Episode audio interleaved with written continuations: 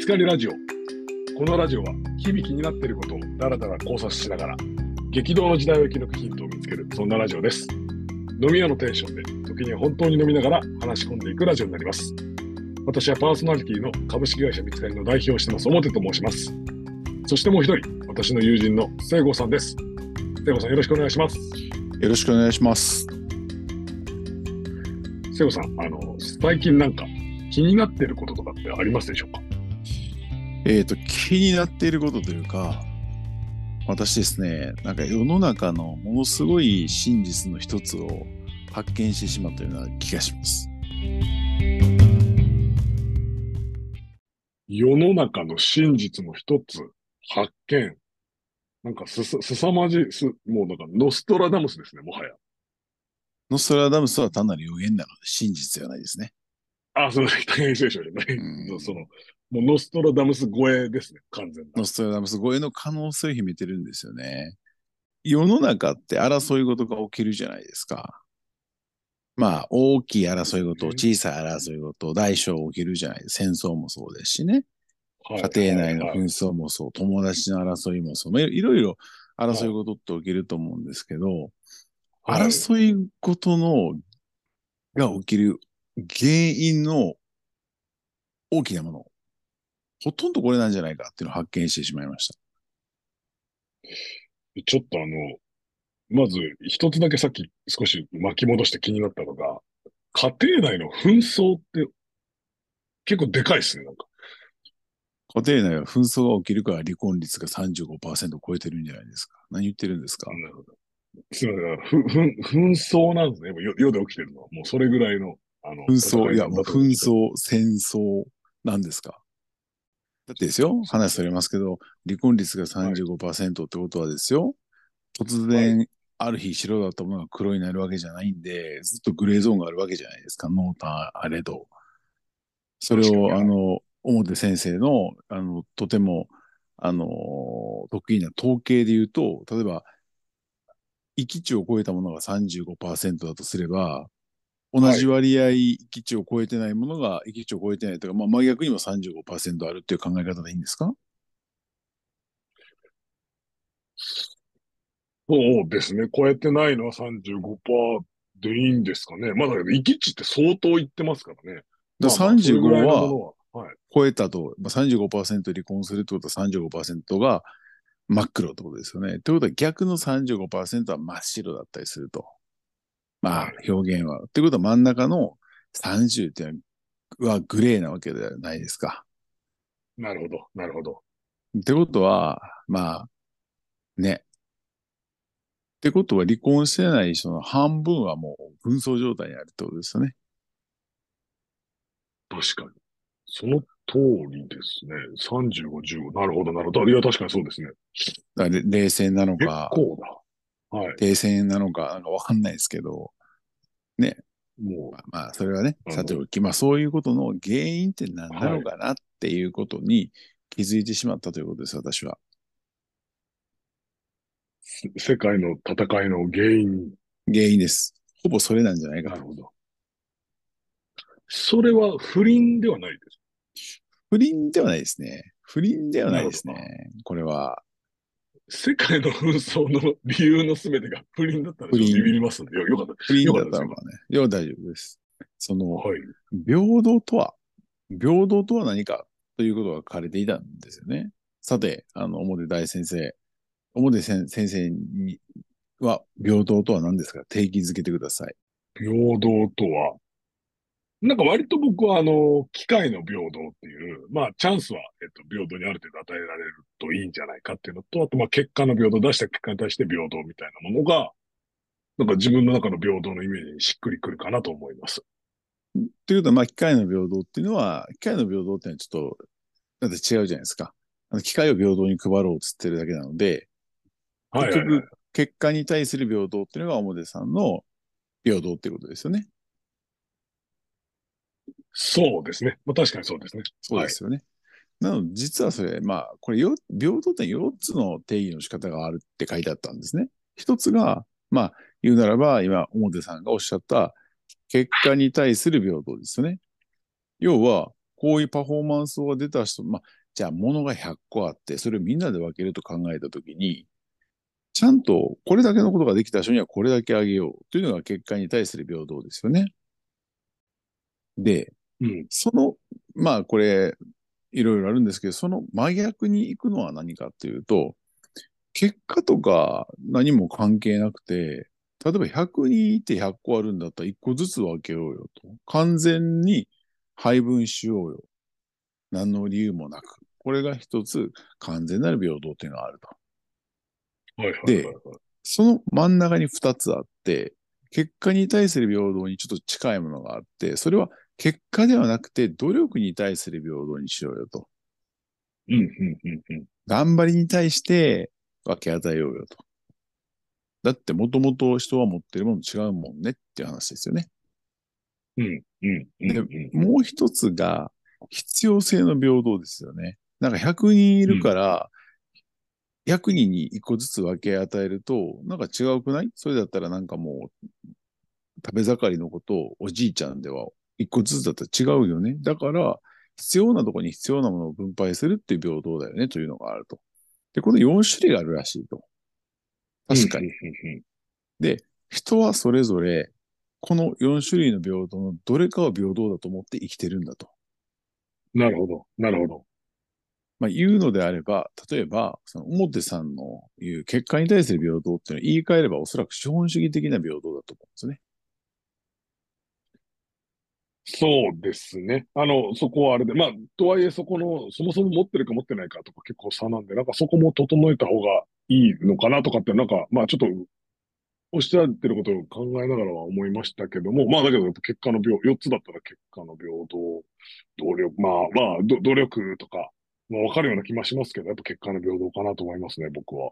まあ、あの、パコッと4つに分ければっていうことですね。実際ね、いろいろこう、ミックスするんでしょうけど、で、それを真逆が、まあ、その完全に平等にしようぜっていうのは、いわゆる共産主義だ、マルクス、共産主義みたいな、要は完全にみんな、うんいわゆるその100あって100に割ろうとかいう話だと思うんですよね。うんで、うん、うん。これはいわゆる資本主義と、まあ、共産主義で戦争するわけじゃないですか。うん。おそらくそれも根本的にあるのは、そこの平等に対する考え方の違いで戦争してるんじゃないのかと思うんですよね。うん、うん、で、もう一つ、これは結構、なんていうんですちょっとこれはまあ人によって違いますし、これは僕の、僕の N 数ですよ。僕の N 数、少ない N 数で見ると、女性と男性、特に僕ぐらいの年代の、まあ、最近じゃない、女性と男性の考え方で言うと、男性って結構結果に対する平等を見てる気がするんですよ。そう、周りの人とかを考えると、なんとなくそんな感覚は大きいです。それはだから、ちょっとあれですけど、金稼いでんだからいいだろうみたいな、ちょっと含まれるような感じですかね。今うんねイメージ。なんかわ悪い言い方というかあれですけど、まあよ、よく聞くような言葉で言うと、はい。でも一方で女性ってなんとなく結果に対する平等というふうに捉えてる人、あのあ努力に対する平等と捉えてる人がいる気がするんですよね。ほうほう。と、と、ちょっと言いますと？例えばですね、じゃあ表家、表家はあれですか？夫婦仲はいかがですか？いや、あの、私は良いと思っております。例えばですね、表家、表家は奥様はあれですね、あの、今働いておられないですよね？はい。あの、まあ、ですね、はい。うんその時に、じゃあ結果に対する平等を見たら、表さんがすべて、まあ、外でね、狩りをしてね、こう、食事を持ってきているのであると。その場合、同じ結果に対する平等であれば、奥さんは、まあ、家のこととか子育てはやってよねっていうのが、場合によっては、そこに、こう、ブレイクイーブンっていうか、イコールがあるというふうに認識することって昭和的にはありましたよね。もう、まあそう、まあ、まあ、今のうちがどうかというよりは、昭和的な発想ってまさそそんな感じですよね。なんか黙って、給料袋持って帰ってこいみたいな、家のことやっとくわみたいな感じですよね、多分。そうですね。言うと、はい逆逆もしかりで、俺が、お前頑張って働いてくるから黙っても家のことと子供育てやっとけよっていうのがあったじゃないですか。なんか健康が取れてるような気もしたんですけどね。はいでもなんか、最近、本音を言うと多分女の人は全くそういうふうに思っていなくて、多分、表さんのだ奥さんを僕が気持ちを代弁するとそういうふうに思ってなくて、はい。お前時間があるんだったらやれよと思ってると思うんですなるほど。ね。できるならやれよ。何が言いたいかというと、おそらく努力に対する平等だと思うんですなるほど、なるほど、なるほど。なるほど。よ。例え例えばですよ、HP と MP があるじゃないですか。たまたま二人の人がいましたと。まあ、これ男女関係なくですよ。じゃあ、HP が、HP と MP が両方200ある人がいましたと。HP と MP が50、50しかない人がいましたと。その人たちが共同で成果する何かを作業をしていたときに、はい。まあ正直じゃあ、その、HP が200と MP200 の人の方が簡単に物事をやってしまいますよね。まあまあそうでしょうね。それは。例えば HP と MP を50ずつ使ったところで、残りが150、150残ってますよね。はい、でも HP と MP が50しかない人が50、50使うとゼロになっちゃうんですよね。まあそうですね。はい。その結果、缶オケになっちゃうんですよ。と確かに、まさにドラゴンクエストですね。そう引きずって、教会ね引き、ずって歩かない。で、はい。教会に行って、一回やらせてもらわなきゃいけないんですよね。はい。パーパーパーパーパーパーパーって一回やらせてもらわ なきゃいけないんですよね。教会でね。ないしはザオラルで、ザオラルでねザオ、ザオリクかけるかどっちかねザオリクかけるかでしょ？はい。はい。話はだいぶずれましたが、まあそこで、はい。まあなんかその、これが結果の平等で言うと、いやいや別に俺の HP がいくらあろうが、俺50の仕事してる、お前50の仕事してる、これでよくね？って話ですよね。確かにそうなんですけど、そこまでなんかかなという、一応そこには差があるよねという思いはなんか若干、すみません、できてるかどうかなんかあったような気もするので、これなんかちょっとやややハイブリッドな。じゃあもうちょっと言うと、相手が、はいえーっと、表さんが200、相手が100の場合に50で、オンさんは100 150残ってる。相手は50残ってる。はい。いう状態だと OK ですか？まあまあ、だけど、その、じゃあ、これ、今イーブンだよねって、イーブンだじゃあよねって思い逆。に行きましょう。逆、逆、逆を考えましょうよ。じゃあ、はい相手が50、まあ、初めのな、相手が50で、オンさんは200の人で、じゃあ、はい。相手は50の仕事してゼロになりましたと。はい。表さん、あなたは、あなたもゼロになるべきなんだから、200の仕事をしてくださいよと。どうですか、これ？あなたもゼロにならないとおかしくないですか？綺麗なんだからと。うん。努力量ってそういうことじゃないんですか？ちょっとそれはまあ、だって今まで僕200にする努力もしてきてるしな、みたいな、なんかちょっとじゃあ言いましたょうか。もっと、はい。もっと、もっとじゃあ協力なこと言いましょうか、えっ、と、はい。報酬が100万円ありますと。ね。はい。じゃあ、HP100、200の表さんと HP50 の人がいて、じゃあ、はい。HP50 の人がね、50を使い果たして、使い果たしてゼロになったと。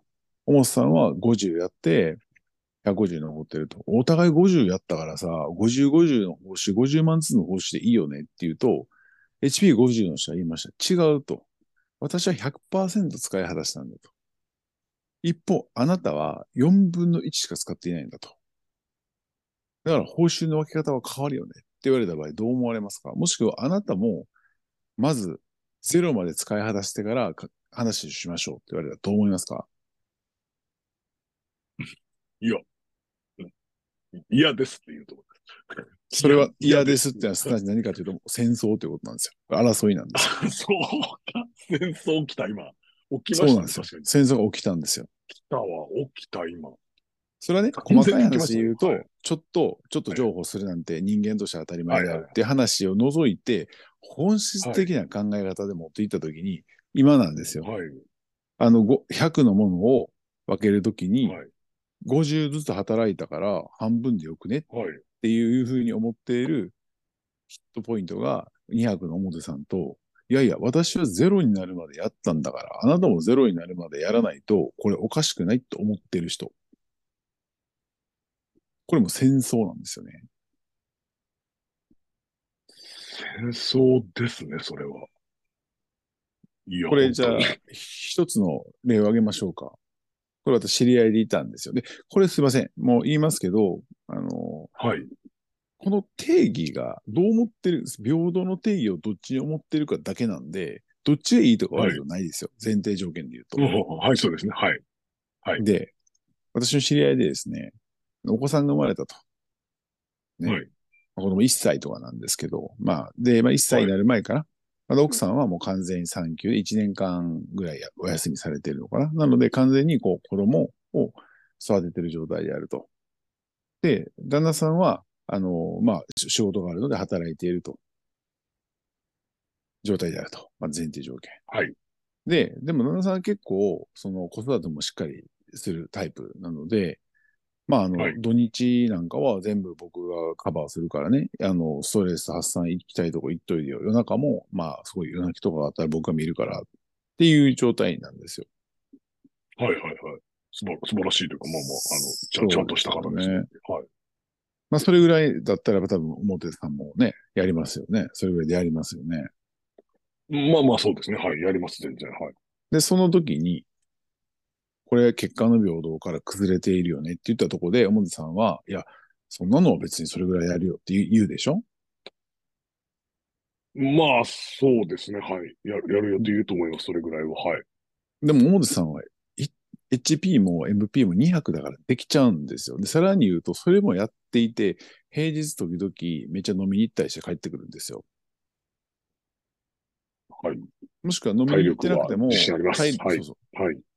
体力あるんで飲みに行ってなくても、夜中にテレビ見て笑ってたりするんですよ。ネットフリックス見て笑ってたりするんですよ。でも、そこの奥さんは、あの、まあ、ね、その時ちょっとホルモンのバランスもかもわかんないですけど、やっぱり HP とはい MP が極めて低いので、はい。その、飲みに行ってたり、笑っている旦那さんを見ると、ムカつくんですよ。なんで私が HP、MP がゼロに近いあんに関わらず、あなたはゼロに近くないんだと。おうほう、はい。あなたも泣き叫びなさいと。やばい家じゃない？やばい家になっちゃいますよね。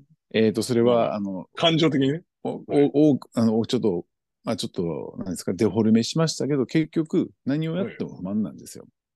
どれだけ子育てをやろうが不満なんですよ。なぜならば、そこが努力の平等っていうものが成り立ってないというふうに思われているらしい。客観的に見ると。でも、旦那様から見ると、もちろん、努力の平等ではなくて、自分は結果に対する平等っていうものがあったら、それを上回ってもちろんやってるし、そんなものをやりますよと。うん。できるんだからと。だけど、できるんだったらもっとやれよ。私はやってるんだ。なるほど。で、ここで何が起きてるかっていうと、戦争が起きております。せんいやいや、なんかだけど、本当に戦争起きてそうな気がしてきました。もうまさに。戦争レベルのこで、一方で、じゃあ、これをどっちがいい悪いって言えます？と言えないっす。いやいや、どっちもわわかります。なんか理性的には全然普通にどっちも、まあ言ってること確かにそれはす筋通ってるよねって気がしますね。だから戦争はなくならないんですよ。本書きます？これ。本書いちゃいます？私。書い書いてもらっていいですか？これはもう、もう、グーの音も出ないですね。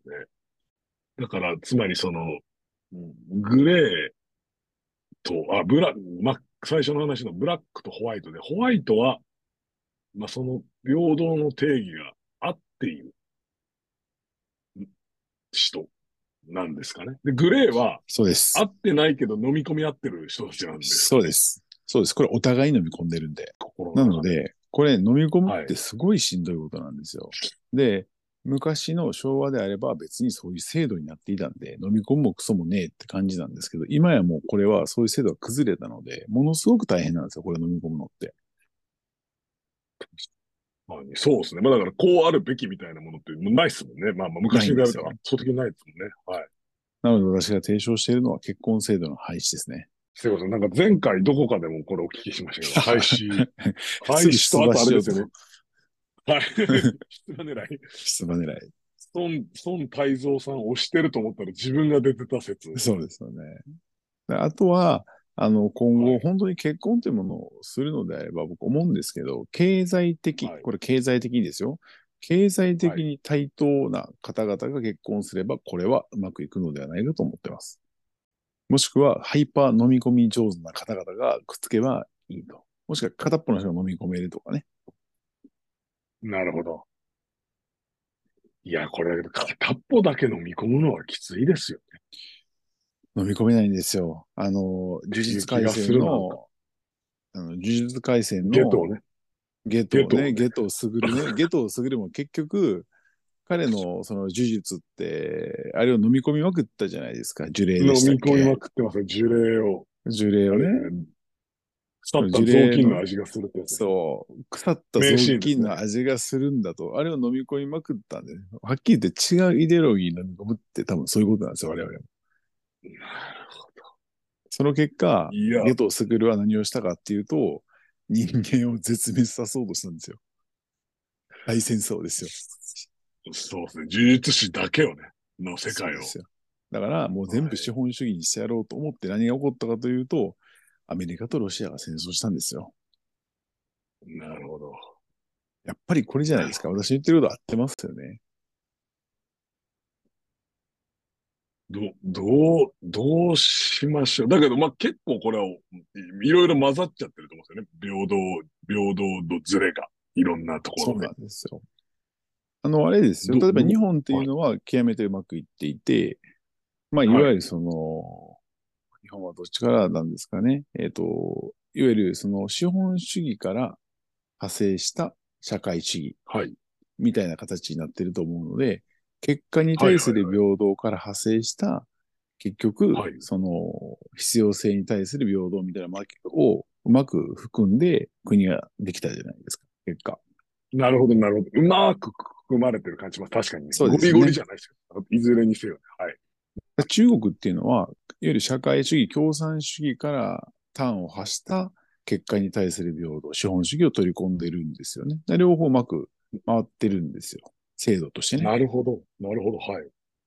と僕は見てるんですけどね。これがうまく回ってる間はね。っていうふうに、まあそのイデオロギーを混ぜることができれば、そこの折衷ですることができれば、争いは起こらないんだと思うんですけど、結局そのイデオロギーの争いになって、あの、世界再戦も起これば、家庭内の争いも起こるということなんだと思うんですね。本書きます？本書きます？論文書きます？これ。これはすさまじいですし、さらになんかその、あなたの平等何ですか？テストとか作りたいですね。あその見つかりで作ったりですか？見つかりで作ればいいんじゃないですか？いや、でもこれ僕思うんですけど、見つかりでこれを作るじゃないですか。これが、まあ、いわゆるその何問か作って、あなたはって、と、取って、これが、ど、ど、ど、今、これどれが一番あなたにとって平等だと思いますかみたいな問題作って、そのどれに当てはまるかっていうのを見つかれば、見つかりだけに見つけることができれば、はい。その人の相性がわかると思いますよ。これはだけど、あの、見つかり者がよく言われる、いやいや、結婚とか、その恋愛よりのマッチングの話ですね、これは。いや、でもそうではないと思うんですよ。例えば、これってその、じゃあ、今って、なんか大きな共産主義と資本主義、もしくはかもものすごい小さな家庭内の話をしましたけど、じゃあ、会社の中で何を評価するのかっていうときに、これは、あこれって、成果を評価するのか、努力を評価するのかって難しくないですか？か。難しいです、めちゃくちゃ。例えばですよ、なんかあの、はい営業の、なんか、本当にわかりやすい何件取ってきましたっていうところだと、おそらく結果に対して評価し、結果に対する平等を得ると思うんですけど、バックオフィスのようなところって分かりにくいじゃないですか。めちゃくちゃわかりづらいですね、それは。で、それって努力に対する平等を取り入れた方が、なんかそこは平和を訪れるような気がするんで、で、うんそのどっちが好きかっていうのによって、その人の部署とか相性とかいろんなものが決まっていいんじゃないですかね。うん、確かに。確かにな。いや、なんかまあ、例えば我々のあの適正検査の中でも、その、えっ、と、なんだろうな、結果重視かプロセスを過程を重視するかっていう項目ってもうすでにあるんですよ。はいはいはい。とかとかもあるし、なんかまあ、一部も、まあそうそういう意味で言うと、ちゃんとこれを検査にするのであれば、その人が言うところの結果ってど、どれぐらいのクオリティのものなのかとかっていうのは測らなきゃいけない。結果って言いながら実はそれプロセスじゃんっていうこともあり、あり得たりするんで、なんかその辺はだけどちゃんと取れれば、すごい紛争、社内紛争減りそうですよ。減ると思うんですよね。これはね、結構本当に、な意外と、あの、まあ、僕たちが男性だから、その時代だからかわかんないですけど、結果に対する平等っていうものを信じすぎていると思うんですよね。でも、片やそうじゃない人が世の中に半分ぐらいいるから、そこに対する、しかもその自分が信じているものが何かっていうのを、これってキリスト教とかイスラム教とかじゃないから、みんな認識しないじゃないですか。そうですね。確かに。だからみんなが一体平等っていうものの何教、何教なのか、平等に関して自分は何教なのかっていうのを、これ言語化して自分で認識すれば、僕多分争い減ると思います。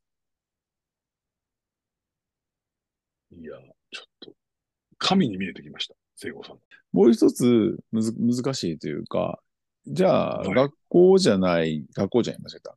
難しいな。会社じゃなくて、まあ、教育の現場、学校なんかでは、もしくはまあ自分の子育てにおいて、何を評価するのかと。結果を評価するのか、結果の平等を取るのか、努力の平等を取るのか。まあ、まあ、ミックス取るんですよ。ですけど、どっちを取るのかっていうのは明確に自分で認識しておいた方がいいんじゃないかと思うんですよね。いや、本当そうですね、それはね。いや、まあだけどなんか自分は結果の平等とか言ってましたけど、その、例えば子供が受験勉強していて、結構努力の要素、まあそう結果出なくてもしょうがないよね、みたいな。だけどそこで積み上げたものが、まあ積み上げたものがいつか結果につながるってことを考えてる要素もあるなという気はしましたけど、まあだけど別に努力していればしょうがなくないって思うし、いやー、どっちな、僕どっちなんだろう。でもあれですよ、確実に一つ言えるのは、組み上げテストの点数が良かった、褒めるし悪かった、ブチ切れるでしょ うわ、痛い、痛い。痛いね。なー痛い痛いな。まあ、頑張ってたら、だけど、そんな切れないと思います。しょうがないな、みたいしょうがないけど、パッと見たら、鬼のようなケアレスミスめちゃくちゃしてたらどうします？徐々にムカついてくるでしょ？な。そうですね。いや、足し算が後だろ、みたいなね。そういうの。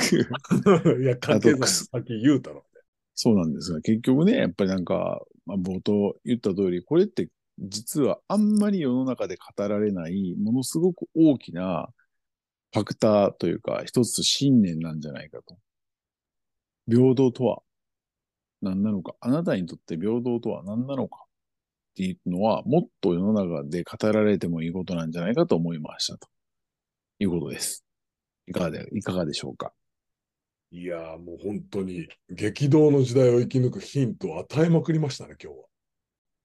ちょっと、あの、締めたいなと、そろそろ。あの、いや、はい素晴らしい。もう、まさに、もう、聖郷さんが、ゴッドの方の神に見えてきた、そんなところで、今日の見つかりラジオを締めていきたいんですけども、えっと、チャット GPT をクビにした後にですね、はい。表の謎かけっていうので、ちょっと締めようっていう、ちょっと無茶な今、企画なるほど。やって、前回これ出るまでに15分かかって、さらに寒かったっていう、非常にですね、チャット GPT を全くバカにできない結果に今なっているんですけども、あの、今日もちょっと挑戦したいんですが、あの、まだ、あの、何の準備もしてません。瀬尾さん、ん。もちろん、もちろんあれでしょう。お題平等、平等ですよね。平等。平等とかけまして、すいません。平等とかけまして。9回裏のヒットと解きます。9回裏のヒットと解きます。その心は。どちらもフェアでしょう。全然面白くないな。